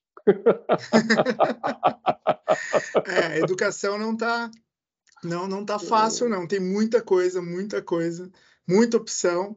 Entrar na, na no ramo da educação não não é fácil. Mas é, é, é, é ao mesmo tempo, né, cara? Eu, eu penso que Darwin estava certo, entendeu? Porque quem está com boas intenções, quem está realmente com, com propósito por trás, quem sabe, você fica. Eu vejo isso pela, pela instituição que eu, que eu trabalho, sabe? É, você fica. A gente tenta fazer diferente algumas coisas lá, a gente, é, não na contramão do mercado, mas do jeito certo, digamos assim, e sangra um pouco por conta disso, porque o mercado dá login e senha e tchau, né? E a gente tenta cuidar um pouco mais, e aí tira da, da própria carne para conseguir. É, mas eu penso que esse é o caminho, cara. É, eu prefiro ir pelo certo e, e, ganhar menos do que ir pelo caminho mais rápido e, e ser só mais um. Não sei. É, é a gente está crescendo mais lentamente, mas está crescendo. Então eu acredito muito na, na essência, em quem está quem está indo pelo caminho certo, sabe? E eu vejo essa essência em ti, no caso da, da, da sua escola, né? Você está aprendendo, você está fazendo, você está pegando situações reais. Só o fato de ter você por trás, cara, é, ou à frente, independente, né? É, é, é, no sentido de ter um cara executivo, um cara que tenha essa bagagem, já tem esse valor, sabe? Eu acho que quantas pessoas não pagariam para ter uma mentoria contigo? Tem, tem, acho que esse fator de, de, de mercado. Eu lembro uma primeiro curso de MEC de administração, eu fui coordenador lá na faculdade. E a gente autorizou o curso com nota 4 e o cara, o avaliador se emocionou. Ele falou: "Cara, você tem 20 anos de indústria. Pensa a riqueza que vai ser esse curso". Eu me senti eu, sabe, eu tava ali querendo só vender meu pão, né? Mas o cara, ele falou, cara, se você colocar toda a sua essência nesse curso, cara, vai ser um baita curso e tal. Então, assim, é, é, é acho que isso tem muito a ver, a energia, a sua história, é, o, o, repertório, acho que tudo isso tem, tem um impacto, tem um resultado também, né? Sim. Não é só o curso pelo curso, a plataforma, usabilidade, tecnologia, mas tem que a essência, né? Tem a essência também ali é. por trás, né, cara? É, e tem, e tem um acreditar, sabe? A VAI, a Escola de Habilidades, o objetivo dela não é não é universidade, não é curso de pós-graduação, não é nada, é muito é muito complementar, sabe? Por exemplo, um dos módulos que tem lá, que inclusive eu dou, é de comunicação de sucesso. Né? O que é comunicação de sucesso? Não é preparar slide, não. É início, meio e fim. Você ter um storytelling, você ter uma lógica, você ter uma matemática para você apresentar, né? Então, é um pouco disso. Inclusive, ontem fiz uma, uma live, cara, primeira live da minha vida. Fiz plataforma, fiz direto no YouTube. Tá, tá lá. Depois eu te passo o endereço para você. quero ver, quero ver sim, lógico. Mas é um pouco disso, é complementar. Por quê? Ele veio de uma necessidade de um cliente meu da Valor Vertical. Então, o cliente, eu fiz um trabalho de mapeamento de processo e tudo mais, chegou o momento de a gente falar de pessoas. E, e, essa empresa, ela tinha uma necessidade muito grande de estruturar toda a parte de, é, de, de, people, né? De, de, do pilar de pessoas, digamos assim, dessa empresa. E, e a gente fez um trabalho tão legal que ele chegou para mim, pô, Castilho, cara, eu, aqui dentro da minha empresa, que é da área da contabilidade, é, as pessoas saem formadas da faculdade e eu tenho que terminar de formar essas pessoas aqui. Por quê? Porque elas não vêm prontas para falar sobre negócio com o cliente, elas não vêm prontas para fazer uma apresentação é, sobre dados, sobre informação com o cliente, para discutir que a conta está negativa, para confrontar, para falar sobre marketing digital, para falar sobre isso, aquilo, para empreender dentro da empresa. Então eu tenho que vir aqui e formar. Cara, será que você não me ajuda a construir uma trilha de formação complementar para que a gente possa, de repente, ajudar essas pessoas. Daí eu peguei formatei, formatei cinco pilares dessa, desse curso.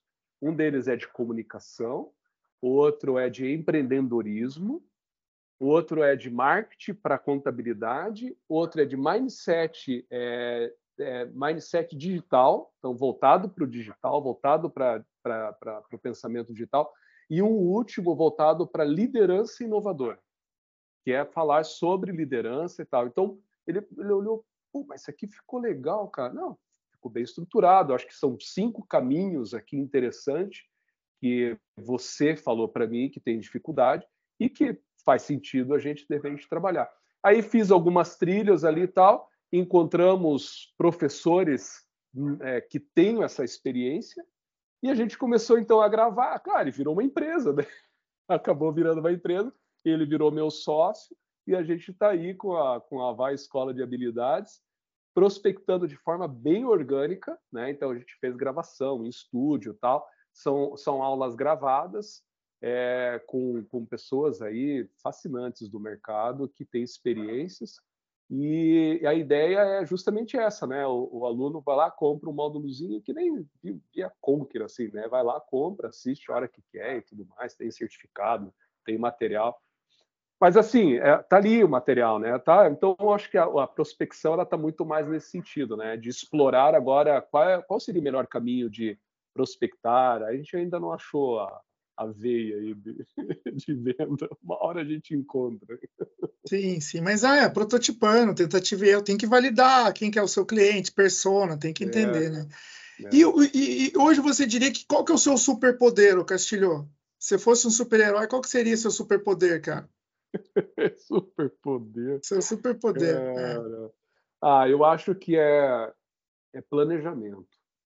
Ah, eu eu sou eu sou uma pessoa eu sou uma pessoa que eu tento é, eu, eu ah, vamos fazer uma atividade, beleza. Então vamos estruturar ela. Eu sou o chato, né?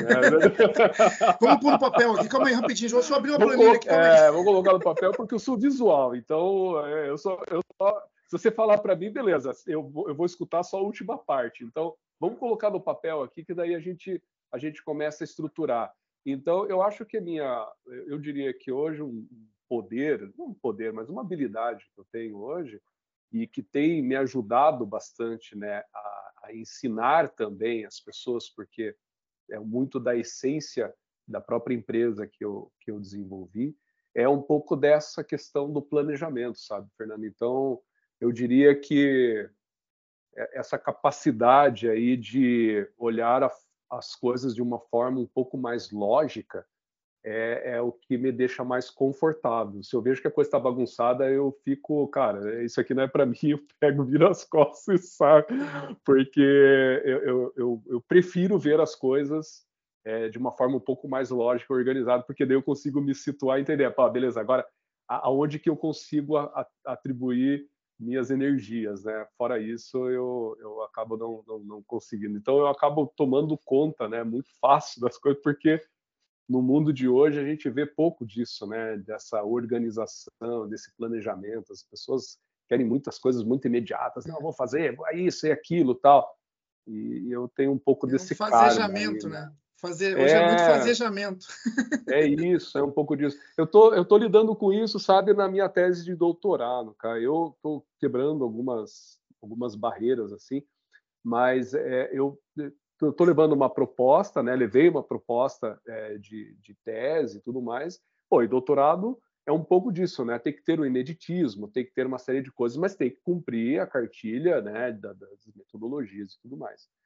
E eu tenho apresentado algo que seja usuável para mim. Eu quero algo que a sociedade possa comprar, que a sociedade possa usar, que eu possa usar na minha empresa e tudo mais. Pô, não uhum. vou desperdiçar quatro anos da minha vida né, é. para algo que ficou ali como uma semente que um dia, se alguém regar, vira algo. Né? Não, eu quero entregar um produto, quero entregar um negócio diferente. Então tem sido uma, uma barreira, porque é, da mesma forma que eu quero trabalhar rápido para entregar, é, tem toda uma sequência de lógica, daí eu acabo caindo nas minhas armadilhas, né? Quando eu vou, não, mas tem isso daqui, daí o meu orientador chega, tá, mas beleza, mas você fez aquela primeira parte? Você fez? Eu falei, putz, não fiz. Então vamos executar, vamos dar um passo para trás. Eu falei, ah, tá bom, né? Isso está me tornando mais chato ainda. é. é quando a gente vai, quanto mais. Eu, eu, tinha um diretor, né, meu diretor de RH, Marcos Petrelli Poldalf, eu lembro muito dele, ele falava que quanto mais conhecimento, mais solidão. Ele falava mais conhecimento, mais solitário, porque você não consegue alguém do mesmo com o mesmo senso crítico para te acompanhar nas ideias. Então você tá, tem que estar tá sempre um passo antes para explicar, para chamar as pessoas para o lugar que você quer. E se você chegar já, você está num nível muito alto, então fica difícil conectar com quem está ali. Então você tem que abaixar um pouquinho para voltar e desenvolver de novo. Então, e aqui em cima é um lugar solitário. E para vocês, não dá para vocês sozinhos, tem que ir com a equipe, então você tem que voltar lá, explicar para todo mundo, levar toda a equipe para depois sair. Então ele falava, nossa, ele explicava para a gente, era muito engraçado, que ele ia falando assim, e a gente ia ficar no, no final da fala, você falava, nossa, como eu sou um, um cisquinho do cisquinho do cisquinho, né? Porque o cara tem tanto conhecimento que ele tem que voltar umas três casas para explicar para gente, para a gente conseguir chegar. É, e é um pouco disso, né? A gente fica reflexivo, né? Quando a gente vê aí. E não aceita vai... qualquer coisa, né? Não aceita qualquer é, coisa, né? É, é isso mesmo. A gente acaba ficando um pouco mais seletivo nisso, né? Sim. Mas é, é, legal porque te dá uma oportunidade tremenda, assim, de você conseguir é, entrar em, em ambientes que você não estava acostumado, né? Então, o doutorado tem me ensinado muito, assim, muito, muito. Mas tem tudo tem um preço, né? E esse preço de você se dedicar à tese, escrever, escrever, escrever, isso Sim. acaba, isso acaba é, sendo um processo árduo, sabe? E eu penso que não precisava ser assim, mas infelizmente no é. Brasil você tem que escrever 400 páginas para você dizer que você tem uma, né? Então. Pois é, né, cara? É um negócio, é, é uma, é uma régua meio difícil de entender, né? Meio não tem tanta é, lógica, né, cara? É, mas enfim, mas é, mas é legal. Tem sido um processo super bacana, assim. Eu tenho, putz, eu tenho professores excelentes, assim, e, e, e a PUC ela tem, tem proporcionado um caminho de estar no, no acadêmico, né, é, de, de estar dentro do, do, do, doutorado, estar dando aula para, né, eu tenho, tenho um curso que eu, que eu ministro voltado para especialização em engenharia de manutenção é, e gestão de ativos na indústria 4.0, então conectado diretamente com o que a gente, com o que eu estou estudando, é, e, e, e eles são é, super flexíveis, né? É uma universidade que ela tem uma conexão muito forte com empresas, com, com é, é, isso que eu acabei de falar para você, né? Os caminhos que uma universidade deveria ter, porque ela tem essa essa proximidade, né? Então ela tem essa capacidade de se conectar com a sociedade e fazer com que é, se esprema esse, né, essa laranja e saia suco, né, disso, né? E isso vai retroalimentando, vai desenvolvendo as pessoas. Então tem sido fascinante, assim. É um universo que eu sempre tive receio de tocar. Eu demorei em torno de 12, 12 a 15, 12 a 12 anos aí entre o mestrado e o doutorado, né? Teve uma lacuna em que eu me dediquei muito para a empresa, para minha carreira, né? Eu me uhum. dediquei muito nela. Aí depois que eu cheguei, não, deixa agora entrar para um outro ambiente, né? Então aí que eu fui, que eu entrei no, no doutorado. Então tem sido uma experiência bem interessante. Legal, cara. E, e, e, vamos lá, né? As recomendações. Você se alimenta do quê? Que, que... Tudo bem que agora você se alimenta só de coisas do doutorado. é só, eu imagino que é só pesquisa. Ela está um pouco mais restrita. É. é só artigo científico, tudo da engenharia e tal. Mas o que, que você recomendaria aí para o nosso público aqui, né? Para a galera que está aí é, é, é, pensando em estudar e, e, vendo você como um espelho, como um tipo tentando aí é, é, seguir o seu, seu, sua trajetória, sua jornada, entender ele, tentar fazer como o Castilho fez, tal. Que livro você recomenda? Que tem um filme, alguma coisa assim? Ah, eu tenho, eu tenho algumas coisas assim que eu, inclusive, tenho passado para o meu filho. Eu tenho um filho de 18 anos, o, o Neto, que a gente chama ele. Eu sou Júnior, ele é o Neto, né? Então na família tem nome grande, no final Júnior, eu sou Júnior, ele é o Neto. Ele Sim, três Castilhos, então. Três Castilhos, aí o meu pai, eu e o meu filho. É, Luizão, Luiz e Luizinho. Aham, isso mesmo. eu, eu tenho passado algumas coisas para ele, é, porque ele, ele, tá, ele tá fazendo fisioterapia, ele joga futebol, ele, ele joga na crona, é, um goleiro de futebol e tudo mais, então ele quer de certo ele viu o pai assim, putz, eu não quero seguir esse louco da engenharia, eu vou para o esporte, que acho que é mais tranquilo. Sim, sim, aí, sim. Ele, aí ele seguiu para o esporte e tal, tá fazendo saúde, fazendo fisioterapia, tá no primeiro ano é, de fisioterapia e tal.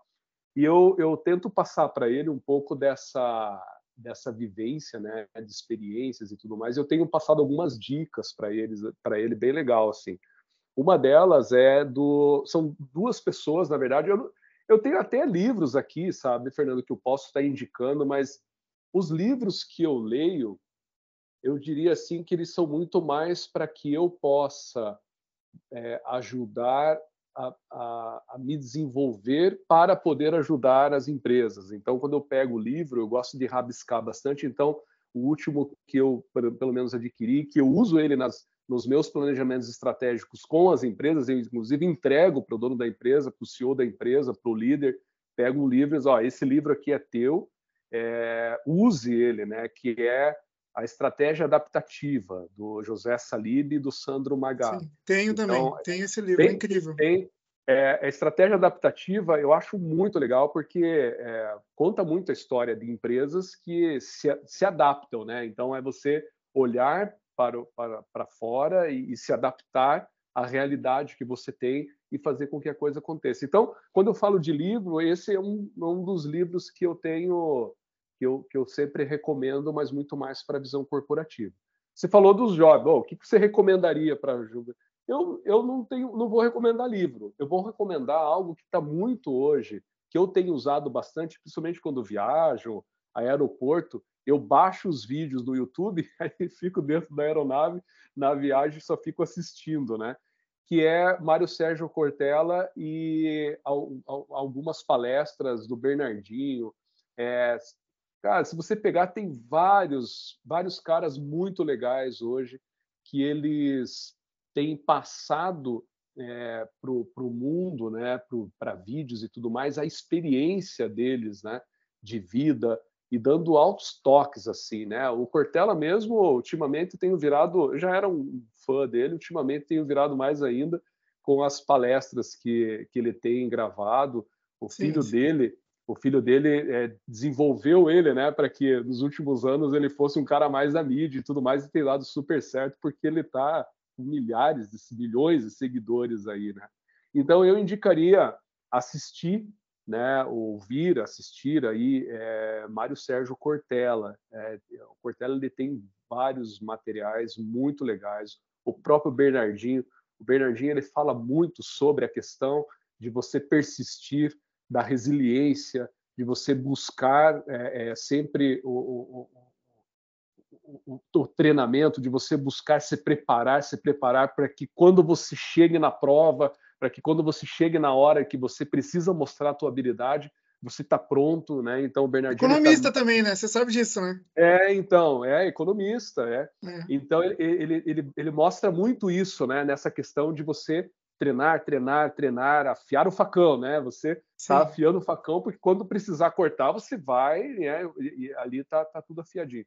E o Cortella muito mais na questão aspiracional, né?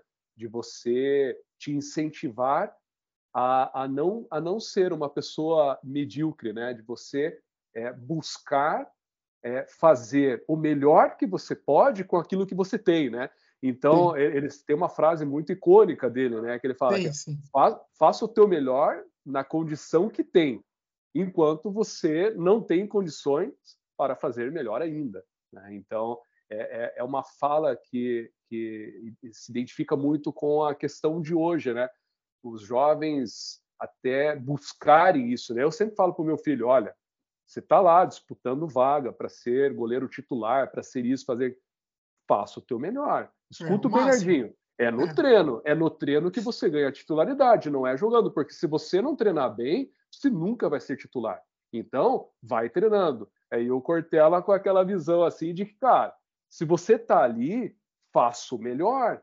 Então, se você reúne esses dois caras com essas duas falas, putz, no mínimo, né, é, é, são palavras é, interessantes para a vida de qualquer um. Sim, sim, são lições de vida.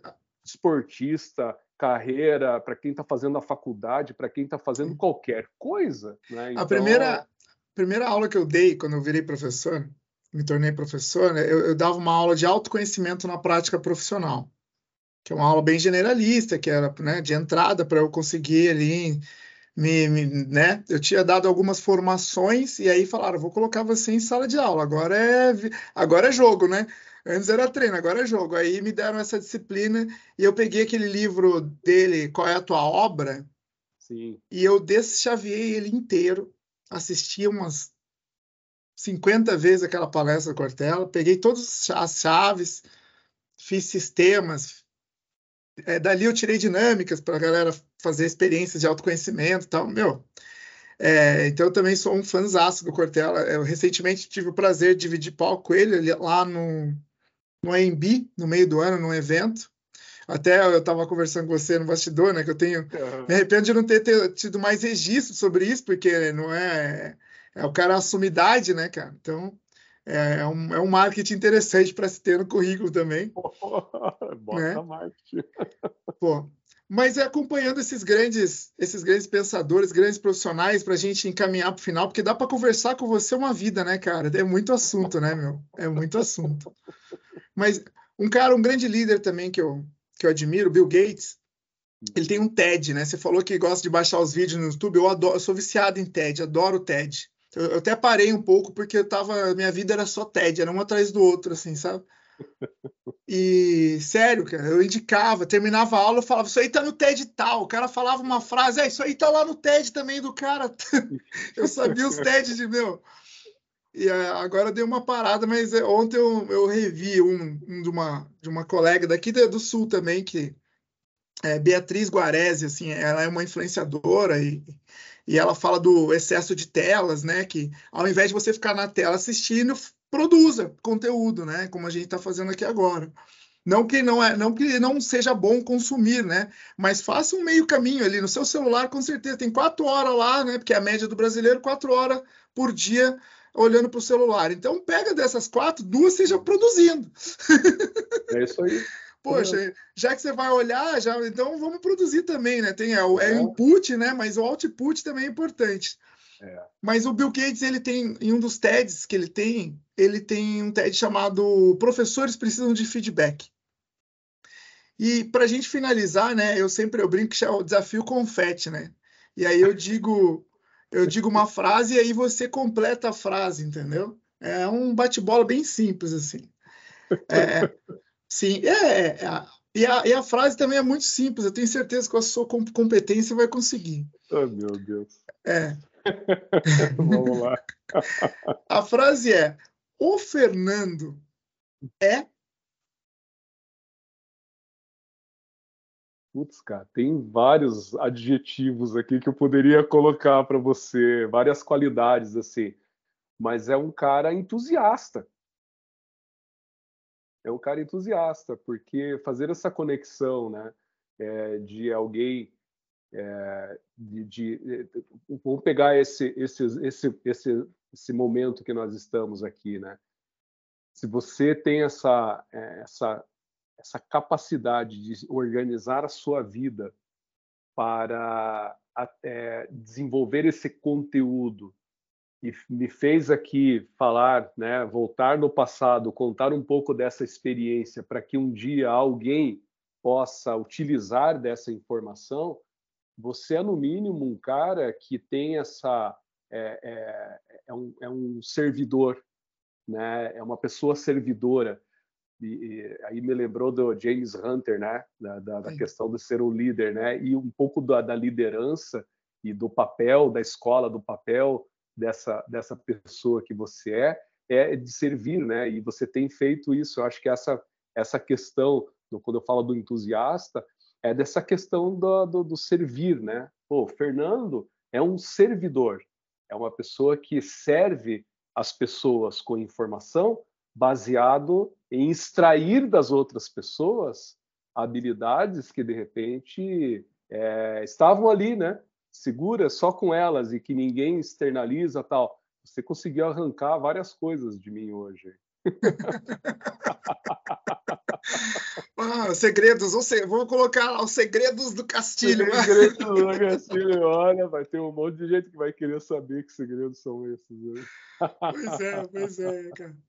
Pô, Castilho, eu só tenho a agradecer você aí por ter ficado é, é, é de, dedicado esse tempo aí para mim aí no nosso podcast, né, cara? É, é, uma honra ter você aqui também, tá? Eu, eu, já te admiro já há muito tempo. Castilho eu conheci lá na CIG, né, cara, na Associação Comercial, que para mim é um, é um lugar que tem muito ouro ali, né? Tem muita gente hiper competente e, e, com, com muitas histórias ali. Se desse, dá para fazer um podcast com cada um ali. Eu sempre convido, né? Já falei com alguns líderes dali, pessoas incríveis que eu conheci ali, Wagner, Fabiano Delaiolo, a própria Renata ali da, da do, dos, do comércio exterior ali também, meu, ela é, ela é absolutamente fantástica. É, o marido dela, já falei, eu quero o marido dela também, que ele também é incrível. Enfim, cara, é. é, é, um, é, um, é um lugar com muito ouro ali na, na CIG, né? Conheci muita gente interessante, já fiz muito negócio ali e recomendo para todos, tá? Na, nas associações comerciais, participe ativamente da, das associações, da sociedade, né? É, é você falou que você participa de algumas associações voltadas para humanidade, né? Para questões mais é, humanistas, mas é, que também é importante e talvez demore para as pessoas criarem maturidade para participar. Mas eu acho que esse é o grande give back, né? O grande retorno que a gente dá para a sociedade, né? Eu acho que ainda tem muita vida pela frente, mas é, ao longo dos 40 anos, eu acho que eu já tenho bastante coisa para entregar também. Então, se você tiver a oportunidade, assim como o Castilho, devolva, entregue do seu jeito, dando uma aula, participando de um podcast, é, fazendo caridade, é, fazendo alguma ajuda, é, tudo conta, sabe? O que, que você está devolvendo, né? Fica a reflexão, o que, que você está devolvendo para a sociedade, tudo que você teve até hoje, né? Mas, é, é, é você tem uma dica final aí para a audiência, ou Castilho? Olha, eu, eu diria que talvez a dica, uma dica importante é nunca, nunca parar. Né? É, a, a, a, a partir do momento que você é, que você que você acha que você chegou numa plenitude, que você acha que você chegou num objetivo de vida, que você acha que você chegou numa numa carreira, numa cadeira, numa posição é, e você estagnou, você acaba de apertar um botão do, de não querer mais aprender. E a, a, a partir do momento que a gente, como ser humano, aperta esse botão, é, a vida ela começa a perder muito sentido, né? Porque a grande beleza da vida é de você buscar aprender, de você se desafiar, de você estar em constante transformação. Tem um ponto que eu, que eu gosto de falar sobre a questão da resiliência, inclusive no meu último podcast lá no, no, na, no, no Spotify, eu falo sobre a questão de resiliência, de que as pessoas elas, elas utilizam a palavra resiliência como uma condição de que você retorna à, condição de você rapidamente voltar à condição que você estava ou de suportar aquilo e tudo mais, né? E a resiliência ela está muito voltada numa questão de transformação, né? O ser humano ele está em constante transformação, só que uh, o ser humano precisa se desafiar a se transformar. Né? E como é que você se desafia na transformação? Fazendo coisas diferentes. Pô, começa a correr. Ah, nunca pratiquei esporte. Começa a fazer alguma coisa. Você vai começar a se transformar. O teu corpo vai se transformar. A tua mente vai se transformar. Porque se você pensa só em trabalhar, desculpa, mas não está certo. Porque em algum momento a tua mente vai precisar do teu corpo. E quando a tua mente precisar do teu corpo, ela não vai ter.